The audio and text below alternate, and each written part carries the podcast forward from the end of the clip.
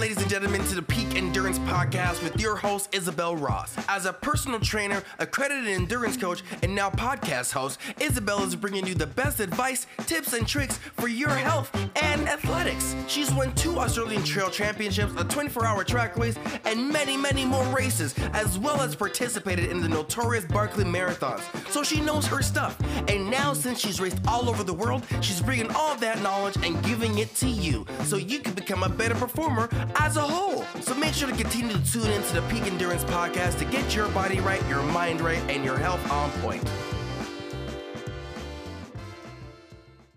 So you like running, but you're feeling pain or irritation. You can't enjoy it like you once did. Or worse, your performance has taken a big hit. Now you're reminiscing on the good times where the wind blew past your ears, nature looked lovely as you passed it. What are you waiting for? Go and visit a specialist at Health and High Performance. With the latest in technology and a wealth of experience, the team at Health and High Performance can help you with all your running injury and performance needs. Let's get you back to doing something you love with the results you're capable of. Head over to healthhp.com.au slash run, or you can find them on Instagram at Health High Performance. Health and High Performance are located in Mount Albert, Melbourne, but are available for telehealth appointments not only Australia wide, but also around the world. So contact them now on their website to find out more.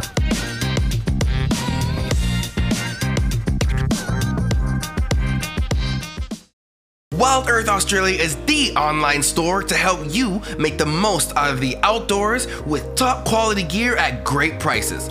Peak Endurance podcast listeners can use the discount code Peak Endurance, that's Peak Endurance, all one word with caps, to get 10% off at checkout. Now, who doesn't like saving money? Head on over to wildearth.com.au to get everything you need for your next adventure.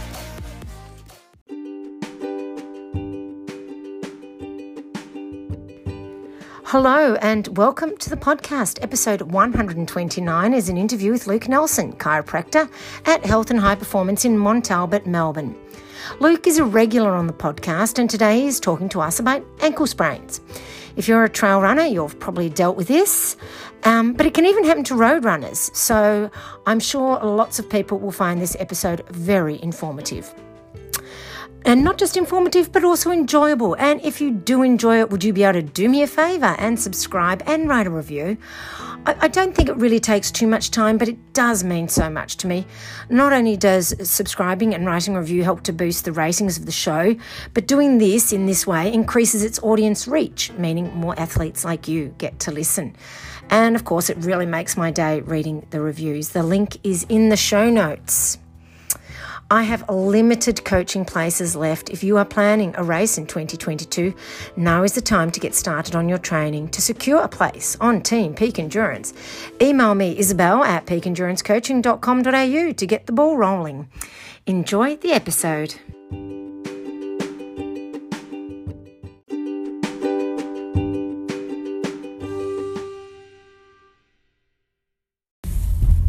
Hey, Tom here. I'm back with some more thoughts, and today I just wanted to actually talk about uh, training and running itself, and different terrains, and mixing it up whilst training, especially if you're doing longer training runs or longer training weeks. Sorry, uh, I found uh, when it comes to overuse injuries uh, and niggles that I'd often get them if I'm doing the same runs over and over again to make up my weekly distance goal for instance, like the same pace uh, on a you know gravel path um, most of the time during the week, I'll find that I'll start to get the eagles and the niggles and overuse injuries then.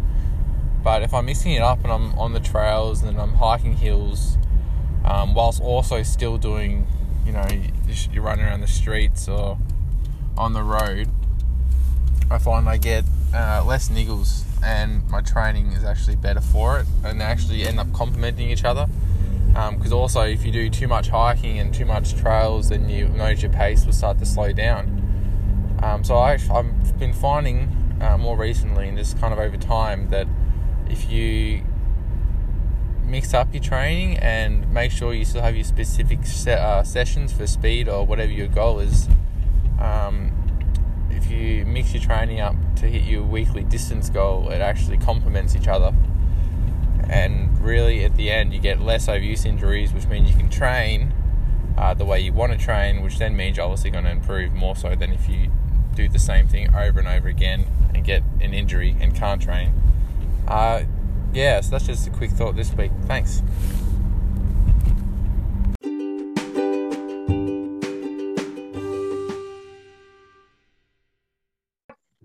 Hi, Luke, and welcome back again to the Peak Endurance podcast. Thanks, Isabel. Thanks for uh, for well having me on on again, and uh, another uh, another injury we're ticking off the list today.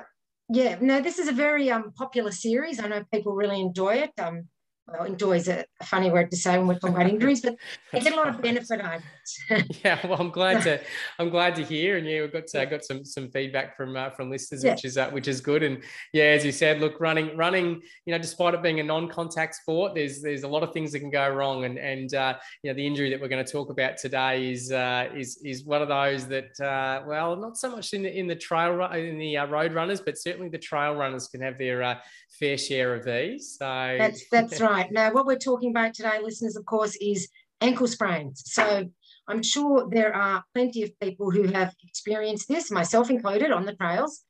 Um, so yeah, so this is a good one to talk about. I'll leave it in your capable hands, Luke. Thanks, Isabel. Well, yeah, it is. It is a very common uh, common injury that we see uh, just really across the board in sports. In fact, it is the most common injury in sports. Um, so very uh, very common to see across uh, all, and and not just in sports, but pretty much seventy percent of us will will uh, sustain an ankle sprain at some stage in our lives. So seven, seven out of ten people will sprain their ankle. So the stuff that we're going to cover today is not just applicable for for those runners that might sprain their ankle, but it can also happen if you're uh, you know tripping over the kids' toys around the around the house and, and injuring the ankle that way. So I've seen plenty of fair share of uh, from those. It is, and, and just saying yeah, to the listeners yeah. who are who are listening, you'll have to check out the YouTube video because there's well, quite quite horrendous uh, clip of someone playing tennis hurting their ankle, and I can barely look at it. Yeah, I'll, I'll, quickly get through this slide so I don't have to keep watching this over on, on loop by loop. But uh, it. it is a yeah, look, it is a, a, not a common injury we see in, in road runners, um, mainly because they're, they're running on a on sort of a stable surface. They're putting one foot in front of the other, but on the trail, it is something that that's where we see it uh, becoming a bit more of a common injury, uh, you know, with unstable surfaces and uh, rocks and, and tree roots and all those sort of things and poor lighting and fatigue after 100 Ks. Yeah. You can uh, not knowing where you're putting your feet. So that is something that we do see more commonly in the, uh, in the, in the trail runners. Um, so that's, whilst it might not be so much in the road, certainly in those. Now, it's also got one of the problems is it not only is it so common to sprain your ankle, but it's got one of the highest re-injury rates as well too. So once you've done your ankle, certainly more more common. It's more uh, you know, more likely to to why, re-injure. Why is that? There's a few reasons why, and we'll, we'll discuss that as well soon. But okay. um, but you, you, basically, in terms of the, the risk of injury, you've got you know two times the risk of, of re-injuring after you've uh, you sprain your ankle, uh, and that 40% of those that sprain their ankle will go on to develop what's called chronic ankle instability, and this is where you have those those you know sprains over and over again, which is quite high. Like four out of four out of ten people that sprain their mm. ankle will go on to have all these these recurrent issues, and, and we'll also talk about what that is as well. And so that's where we we you know we often you know people patients come to us and they say, oh yeah, I think it's just just an ankle sprain. You know, it's uh, don't need to worry about it. But ankle sprains, as, as we just just shown, can can actually become highly problematic. So um, so it's it's often one of these injuries that people will dismiss, but it's often at their at their uh, uh well at, they're worse off because of that. And so we want to make sure that we really uh, address uh, the impairments and, and making sure that you get a full return to function after mm. you sprain your ankle. And we'll talk about some of the stuff that, uh, that you can do uh, later on as well. So basically what chronic ankle instability is, is it's those people that complain of, you know, that the ankle just sort of gives way. It's, and it's usually the ankle rolling inwards. So it's sort of stretching that, that outside of the, the ankle area there. Um, we know that also that it's not actually ligament looseness that, that causes that to happen. And, and some people say, oh, I've just overstretched my ligaments, you know, it's that's why they're just loose, they're loose there. But in actual fact, what, what we know, there's been studies that have, have looked at that is that the, the ligaments aren't any, any looser there. They're the same as, as anyone else's. What's actually happening there is it's more the body's ability to control that ankle. So it's actually more a control, strength, uh, and and uh, and we'll talk about uh, talk about that a little bit too. So it's not loose ligaments that, uh, that cause these to happen. So, why do they become so recurrent? So, um, firstly, uh, did you get the diagnosis right? You know, was was there something else that's going on there that's that's uh, that's actually causing this to uh, to happen again and again? The second reason is that it wasn't rehabbed correctly after you injured it. So, did you address all the appropriate impairments that were going on? Did you return to sport or return to running too early? You know, did you push things along a little bit too much there? You didn't have that full strength or full range of movement back in the ankle. So, there can be some issues that uh, that weren't properly uh, addressed there. Um, or three, that there could be just reasons outside of our current understanding. So, chronic ankle instability is still a condition that we're learning a lot more about, uh, and so there's still stuff that we don't know. We don't know there. So, you know, it could be any one of those three. So, um, uh, making sure that you get the diagnosis, making sure that you uh, you get that uh, you know fully rehab the ankle to make sure it's uh, it's back to uh, to full function.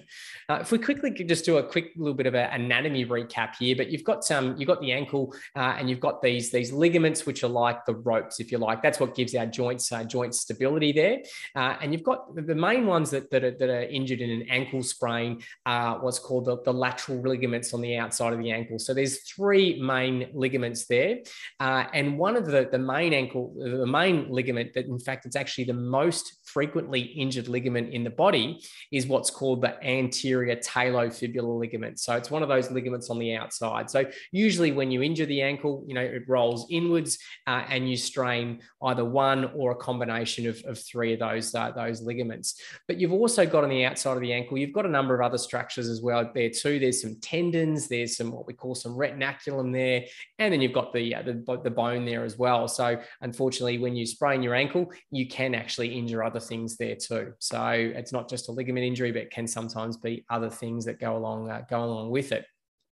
So in terms of the symptoms that you get, you know, people will say, you know, it's typically, uh, you know, I tripped up on something or I landed on something a bit funny or stepped on someone's foot, and it's usually that ankle rolling rolling inwards, and that's what we call an inversion sprain, or it's also called a lateral ligament uh, sprain there as well because it's on the outside of the uh, the ankle, those the ligaments that get injured there. Um, sometimes some people will have difficulty, you know, wearing weight on that ankle when you initially roll it. You know, people will be like, oh yeah, just you know, took a couple of steps to to be able to do it again. Some people can't even do that; they have to get uh, get carried off or, or hop off there.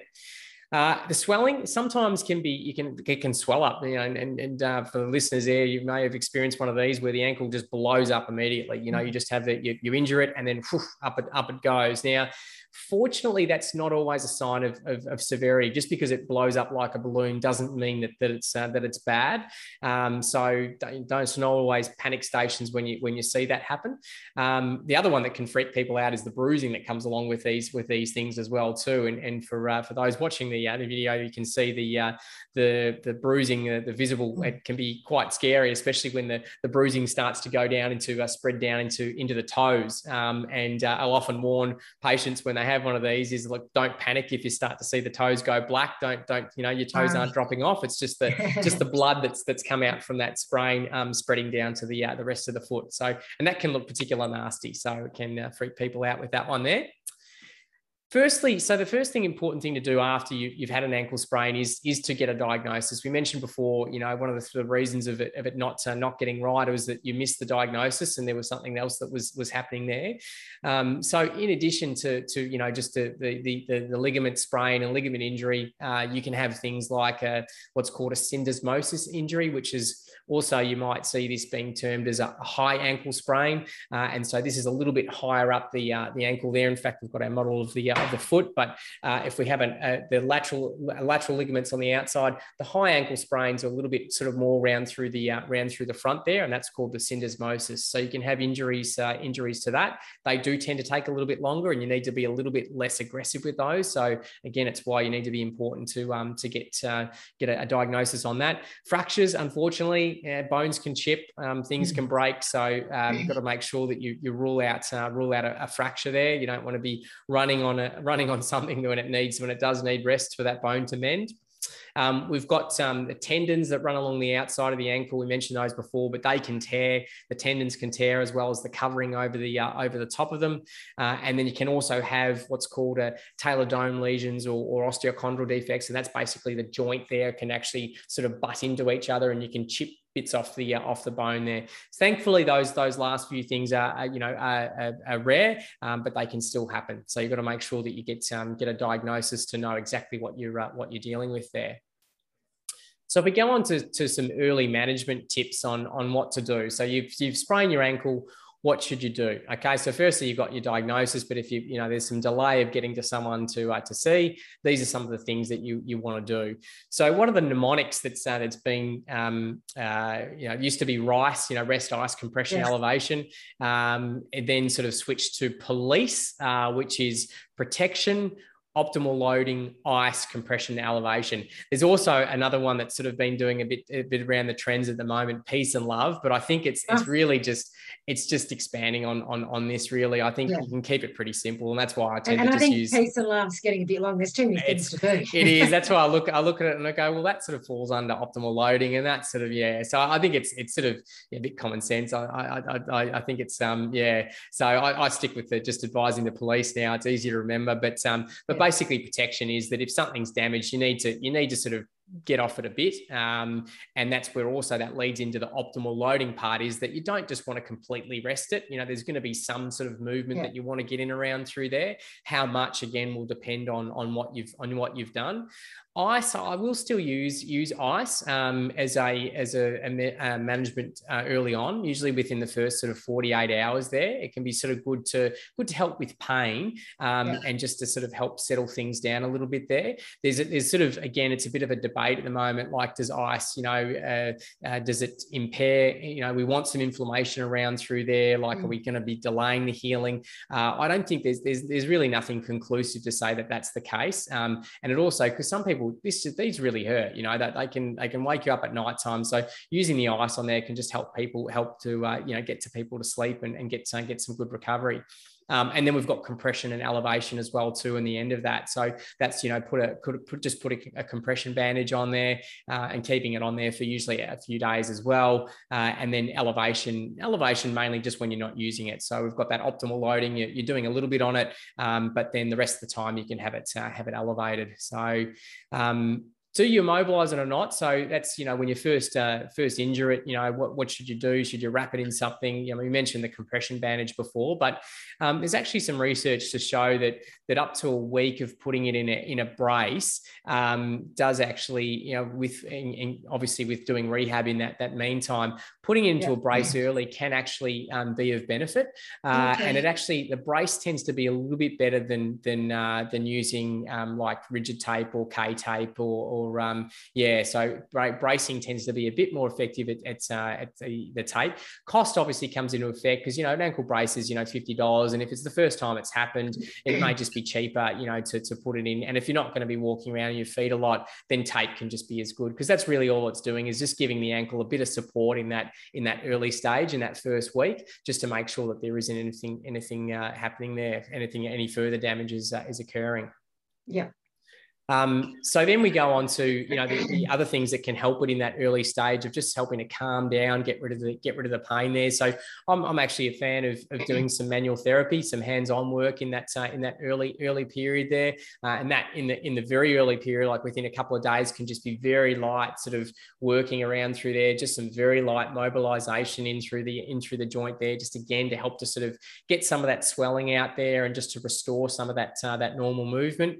Um, but it can also help help to, to reduce pain. Like I've had that happen numerous times where people come in, you know, limping and you get some manual therapy around there and, and then they, they, go to pain-free walking. So, so it can be really good at helping to, uh, helping to settle down that, uh, down that, that pain there, um, as well as helping to improve the, the range of movement, the stiffness that you get often with these.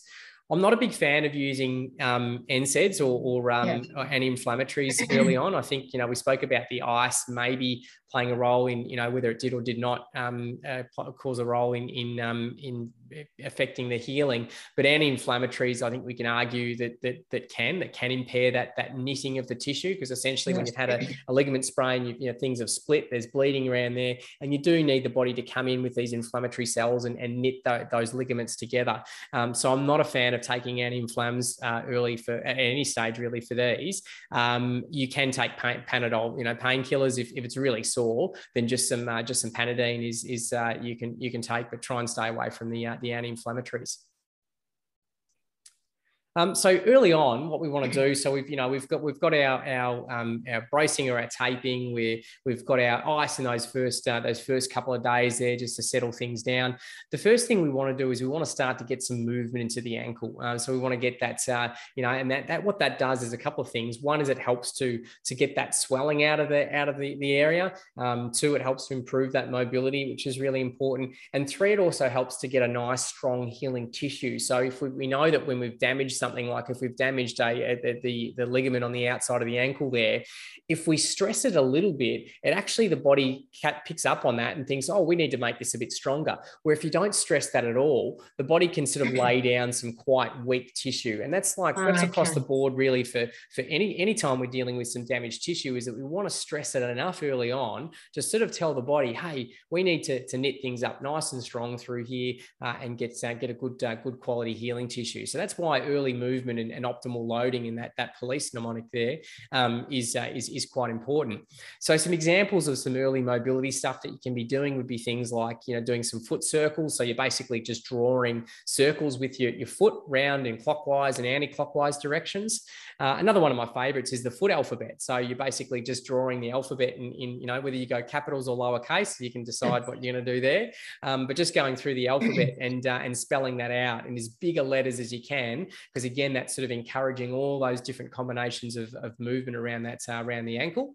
Um, then we've got banded. So banded dorsiflexion. What that means for those that, that are listening on the podcast is you basically have a, a band around the, the front of the ankle, um, and you can use a belt as well that's that's tied onto something behind you, and you're actually just uh, you know kneeling down on the opposite side, and then you're, you're sort of lunging forward on that uh, on that that that ankle there. So it's you sort of bringing the knee over the toes whilst the band sort of pulling it backwards uh, and that can help to uh, to put a bit of um, um, a bit of movement in that uh, that ankle joint.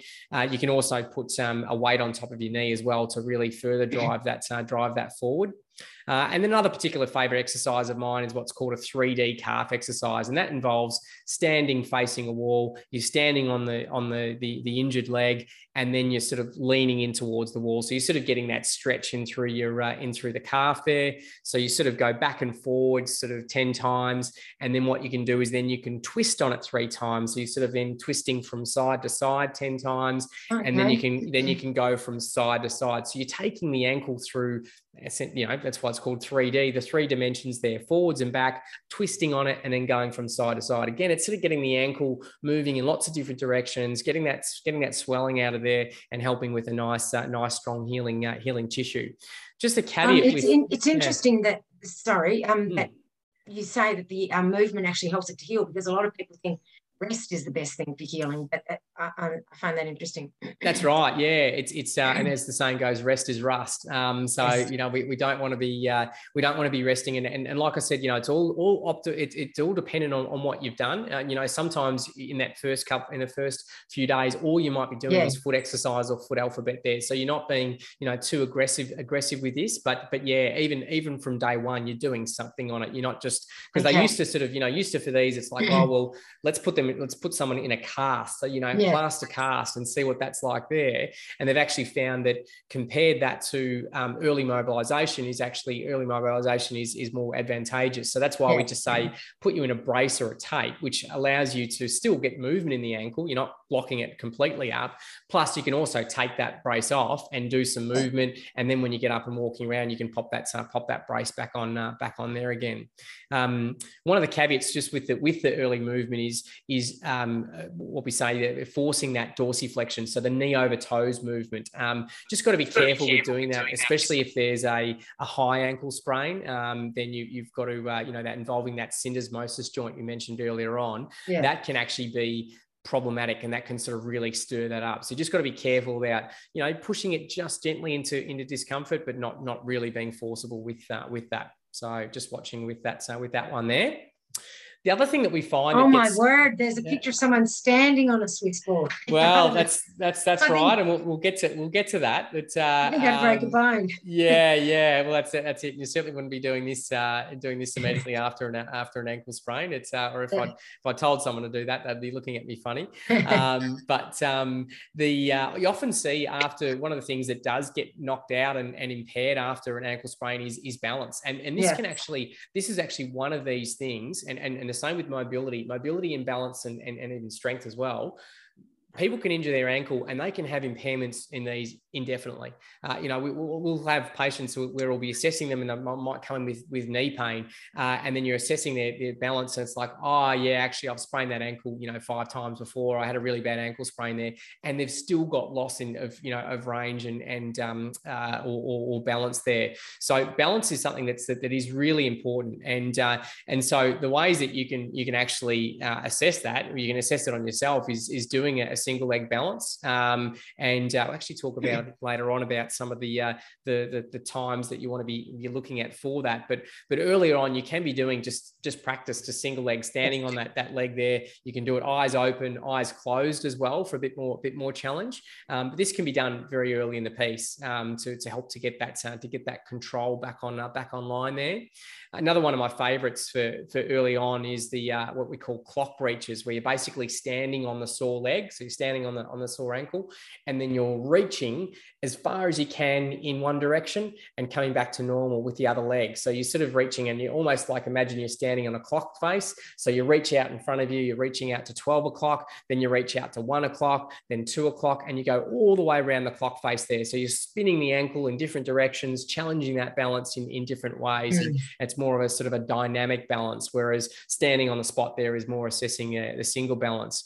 Now, what we need to, what we don't, and this is actually something that, you know, I've, I've seen a lot of people still given to this day is unstable surface training. So that's, you know, standing on a, on a, a wobbly dura disc or a, you know, mm-hmm. a balance mat or, or like this guy yes. here standing on, on a Swiss ball.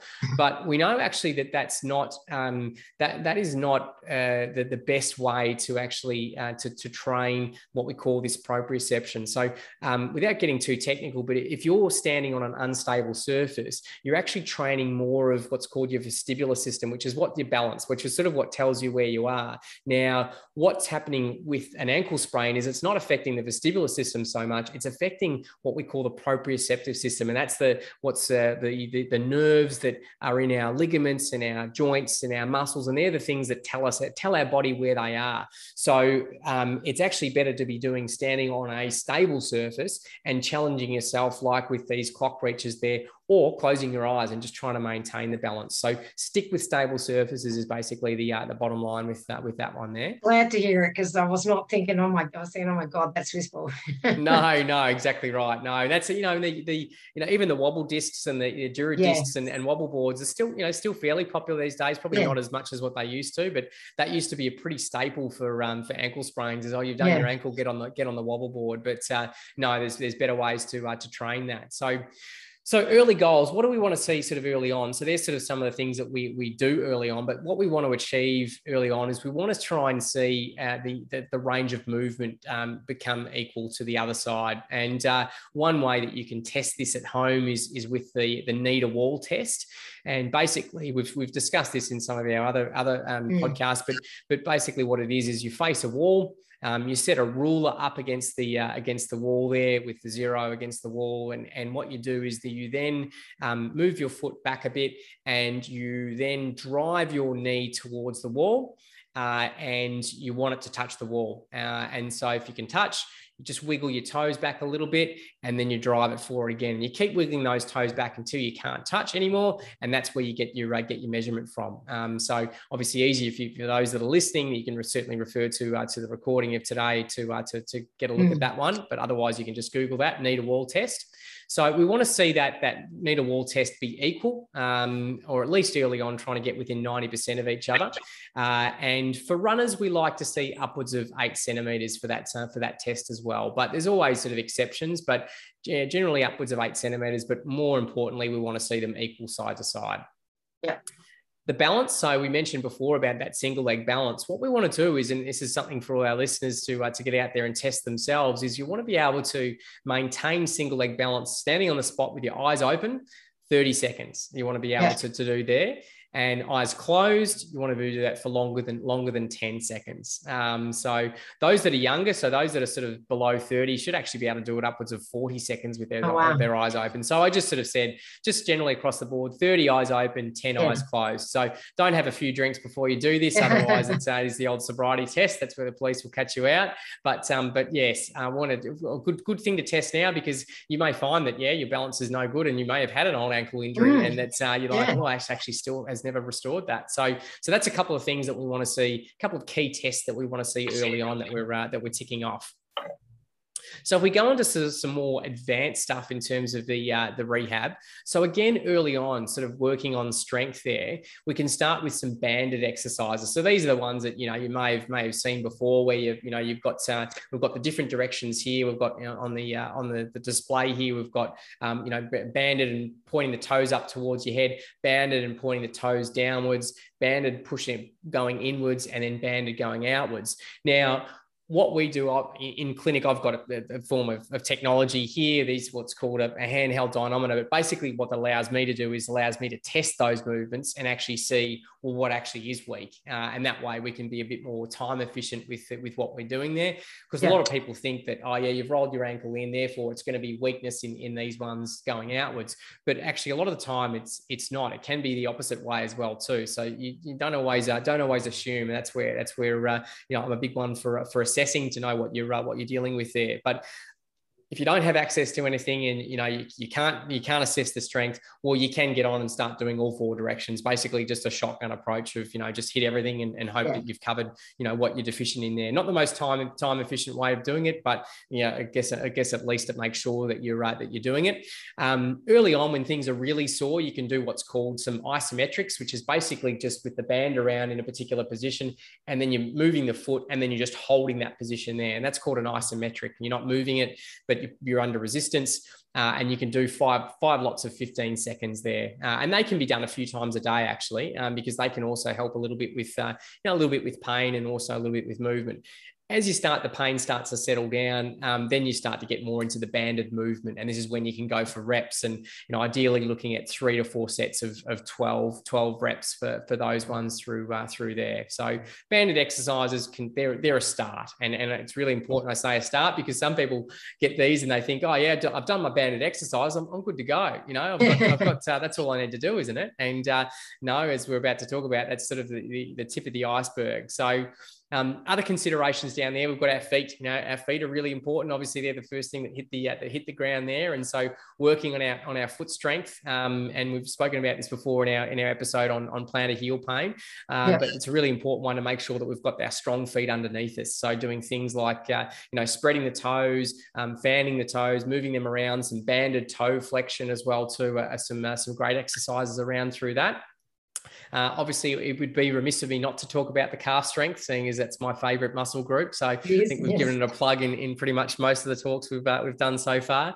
Um, but uh, obviously, you know, all calf exercises involve that movement around the around the ankle, um, and uh, and so really important to have good calf strength to protect that ankle joint as well. So you've got lots of different calf raise variations there. So you can start off with you know doing it on both legs, and initially when someone's really sore, you might just get them doing it on on both, but they're putting most of their weight on the, the good side. And then as yes. they get better, they start to move their weight more over to the sore side until they can then get that other leg off. And then they're on to single leg calf raises. Uh, and then you can sort of do it in, in different positions. So you can have, you know, the feet turned in, the feet turned out, uh, and sort of just stress different parts of the, uh, of the calf and the, and the joint there.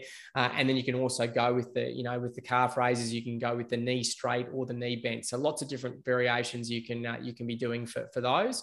Um, and uh, so really making sure that we're getting that, so getting that calf strength right.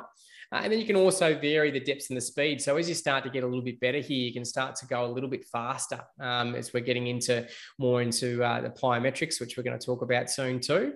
Um, some of my other favorite um, uh, sort of calf exercises for, for those with ankle sprains are weighted toe walks. So what you're doing there is you're getting some, some weight and, and quite heavy too. So you might get, you know, a, a couple of 20 kilos um, or you get some garden buckets and you fill that, fill that up with stuff you go on your tippy toes and then you're just walking walking on your tippy hmm. toes there um, and uh, you can go for sort of 10 meters turn you know walk back um, go again for 10 meters and you can do sort of, you know, four repeats of four repeats of, of those there. Um, that's a really good one for, for, um, for the, uh, the, the, foot and the ankle strength. Uh, the other ones we've got two, we've got a uh, what's called a soleus lunge. And basically what that's doing is combining a lunge uh, you, you, are going onto uh, stepping onto uh, something off like a step, a small step, or onto a, weight there. You drop down into your lunge position, and then on that front leg, you're doing some calf raises there. So that's a really good one. So for that ankle, mm. that ankle strength, and and uh, working on that, so that the and that really is a good one for um also being relatable to to running and trail running. You know, yeah, yeah, it is a good one, and that's one I'll, I'll, I'll, sort of throw into the mix every every now and then for just uh, something uh, something a little bit different. Yeah. It's not the best one for building strength in through that through that soleus, the lower calf, but it's a, it's a good one as a, a bit of a challenge and, and to just to yeah. mix things up, mix things up a bit. But um, yeah, so that's a, that's another one. We've got our box step down as well, where what you're doing with that, or, or is you, you you know standing on a uh, a box or a step, uh, and then you're just um, trying to um, standing on the the sore side and trying to touch the opposite leg down to the ground. So what that's the advantage with that exercise is that it's good for strength, but it's also, um, as you can see, doing a, a, similar to our knee to wall test. You know, it's really getting that that ankle range back, that what we call that dorsiflexion range. So it's sort of a good one to kill two birds there, as you're getting and a bit of balance there too, wouldn't you yeah, say? Abs- absolutely, yeah, yeah, yeah. So and you can you can weight that. You know, you can hold yeah. on to some weight when you're doing it, but I think just initially just doing it, trying to do it with your, your body weight is a good uh, a good um, uh, way to start there.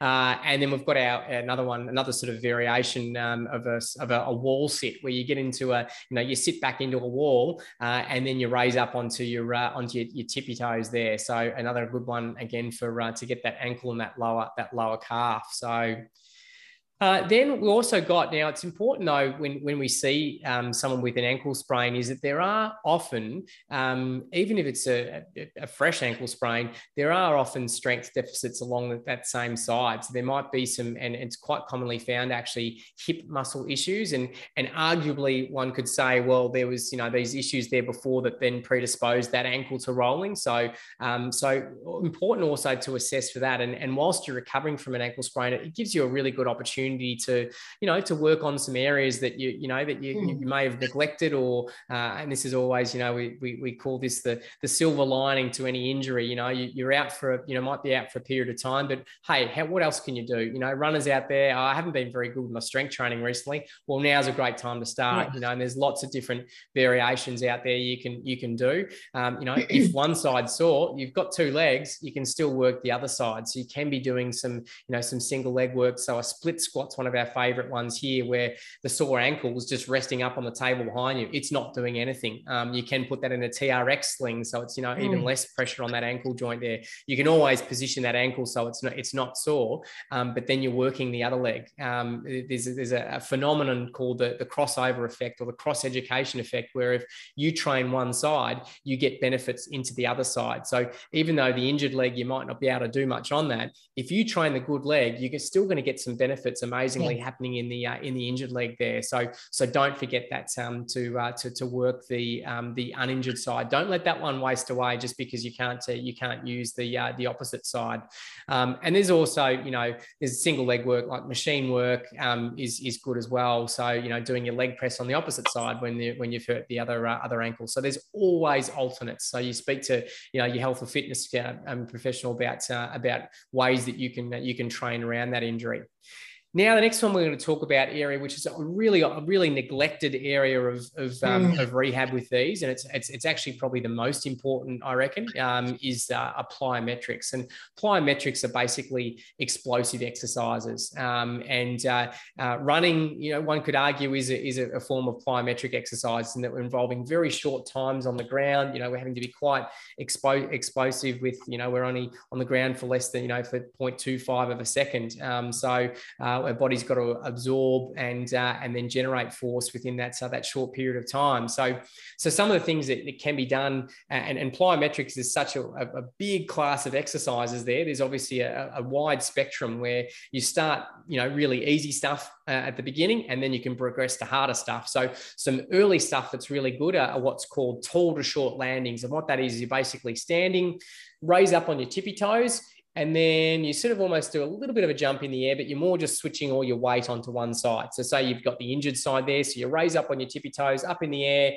and then you drop down onto the uh, onto the, the, the sore side. So it's again sort of getting a light, a little bit of, of impact happening there on the uh, on the injured side, but it's a really really uh, easy way to, uh, to to start into it. So those tall to short landings hopping you know just hopping on the spot. Yeah. and this is often one way that you can you can see when people haven't fully recovered from an ankle sprain you just get them hopping and you can see they're just dead. Like they've just got yeah. no spring on that side. They're often really heavy on their landings um, whereas on the good side they're nice and springy and light. Um, and this is something for all our listeners to to check on themselves as well is just compare your hopping from side to side. It can give you quite a quite a good uh, good um, indication just that test in itself um, then we've got progressing on to, to step and box jumps. So I, I tend to uh, get people jumping up onto a step first. Um, so because there's less impact forces, you're sort of generating the force to get you up. But then because you're landing a bit high, there's not the impact of coming down. So I'll tend yeah. to get people going two legs up first, then going up, progressing onto one leg up, and then you can go, you know, uh, one leg up and two legs down, and then one leg up and one leg down, um, and that's just onto a step, and then you can progress onto going a bit uh, uh, onto higher heights for um for, for box jumps as well too. So um, that's a good uh, good progression through uh, through those. Um, and uh, and then we've got more advanced plyometrics here. So these are where things get really sort of start to get a bit more explosive and, and more higher impact there. We've got our broad jumps, which is basically on two legs, jumping as far as you can. Um, we've got some uh, different hops for distance there. So basically that's, you know, standing on one leg and jumping all the way out sideways as far as you can. You can also do that inwards as well too. Um, we've got bounding, which is sort of running along, sort of going from one leg, one leg to the other. Uh, and then we've got things like a triple hop for distance where you're hopping on the same the same ankle there three times three times in a row, really trying to get as far as you can. Uh, and that in itself is actually a, a good test because you can compare from from side to side. You can sort of see how well I'm I'm recovering.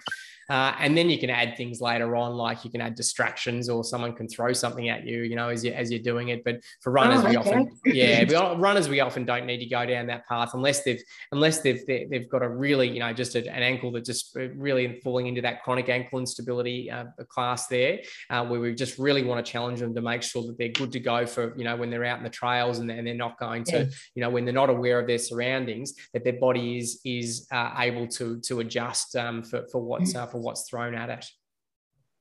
Then we can do our, our, running drills. So even though we might not be able to, to run early on, there's still some drills that we can do. So a carioca drill, which is like a running from side to side. So you'll see sometimes see the footy players doing these ones when they're running from, from side to side. So they're a good one, good one to get the ankle moving. Uh, and then we've got our A skips and our B skips. So we're starting to get, you know, a little bit more with that plyometric there. We're starting to get a bit of load going through the uh, through the ankle and getting that ready to uh, ready to, to run. So there's some some good uh, some of my my favorites there. There's obviously a, a heap of running drills that you can yeah. use, but they're probably the more commonly commonly used ones that I'll use for uh, for the ankles. Um, whilst people are out from from running, um, cross training is obviously something that uh, you know people are, are, usually pretty keen to try and keep their fitness going.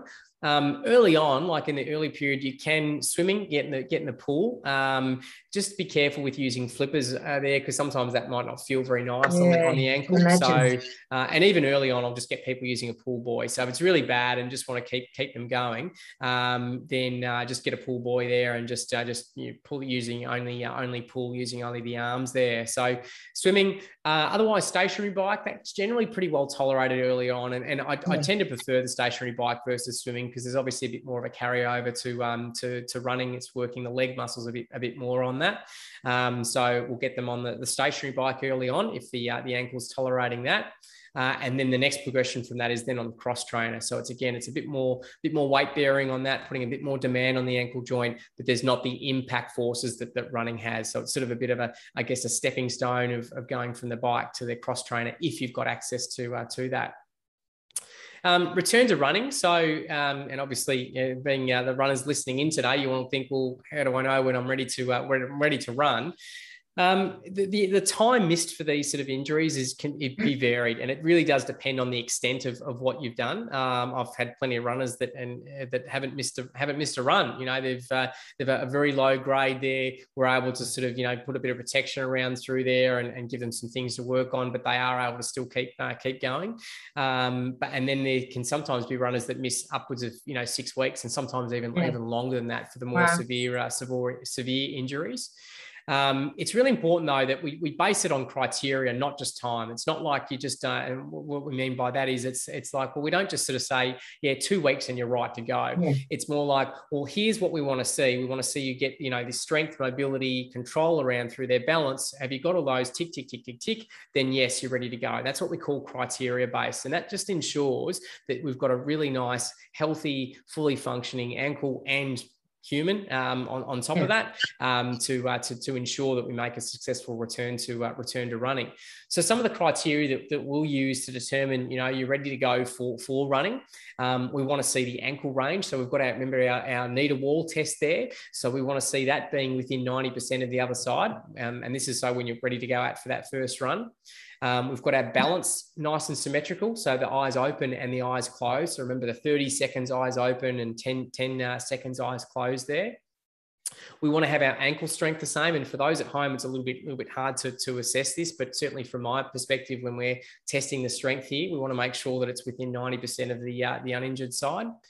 Uh, calf raise is another good one to test that the strength around the ankle there. So we want to make sure we've mentioned that um, uh, multiple times before, making sure that we've got uh, more than 25 reps on on each side on the injured side there, uh, and and within 90% of the uh, the uninjured side. Um, we want to be able to do a single leg um, jump up onto a step and land. So, you know, 30 centimeters, 25 centimeters there. So, single leg up and land. We want to be able to do those five times with that uh, feeling pretty comfortable and, and not, uh, not, not hurting there. Uh, and then we also then use a, a, hopping program, which is basically hopping on the spot. So, you can sort of do, you know, 10 hops on the spot, 10 from side to side, 10 forwards and back, and then 10 diagonal. So, you're sort of going in all different directions there. So, you're challenging it in different directions and making sure that they're comfortable in doing that. And the last thing we, we look for is do you feel confident? You know, you, are feeling confident in the ankle because if we pass all those and the, and the runner's like, no, I still don't, I don't feel very good, um, then that's often a sign that there's something that's not quite right there. Um, sometimes the, the, runner just needs a bit of a nudge along and says, no, you're, yeah. you're right to go. But but uh, but sometimes it's actually no, it, this does need just need a little bit more work, and we'll just spend a little bit more time working on these things. And and uh, so having having that confidence back in the ankle is uh, is is really important. So there's some of the things that we look for in in return to running. Um, when we do return to running, um, you know, is, is to, to, should you brace it? Should you tape it?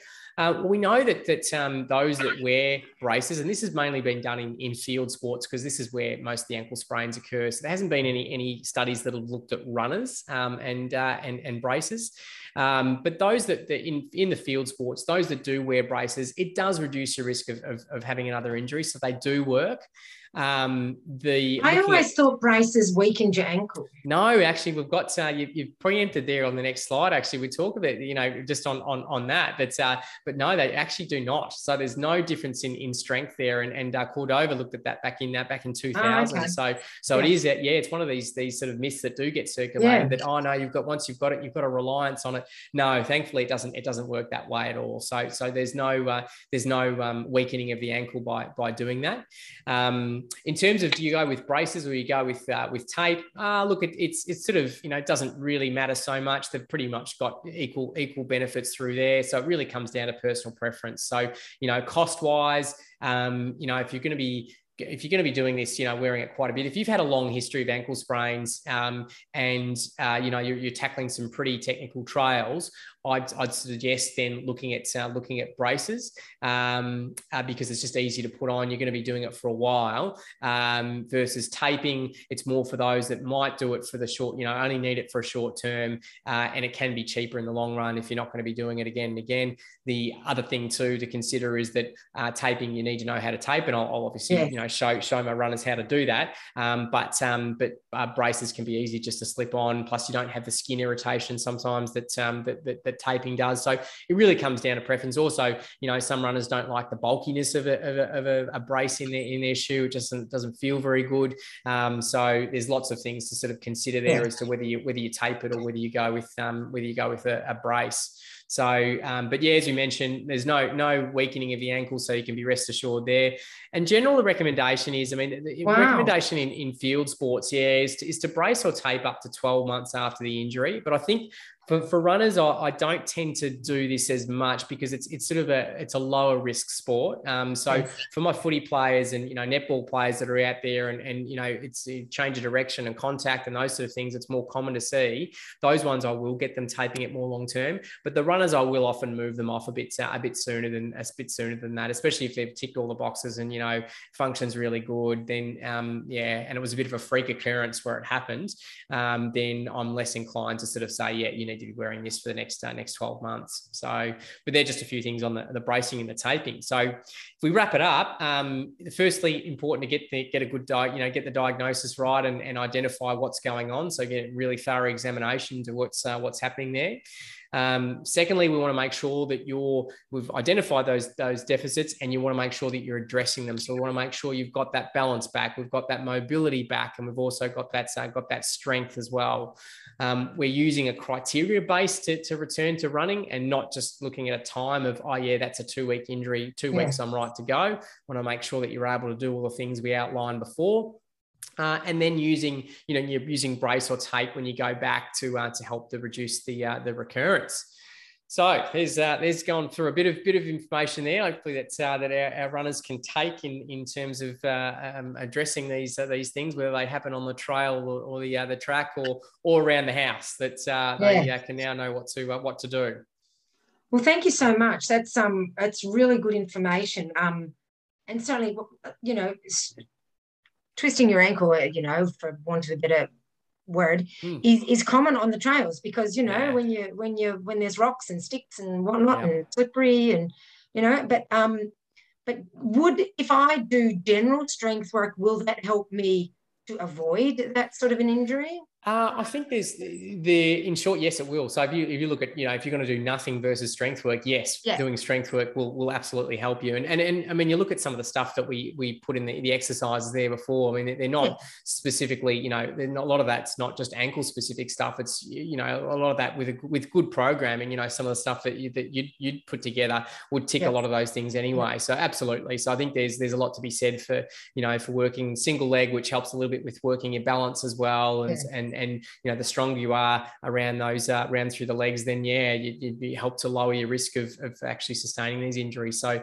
yes just another reason another reason to strength train is uh, is uh, reduce your chances of ankle sprains yeah i love to find another right. reason well conforms your bias very nicely then it so. does indeed yes Excellent. All right. Well, thank you so much for coming on again. And um, yeah, if people have any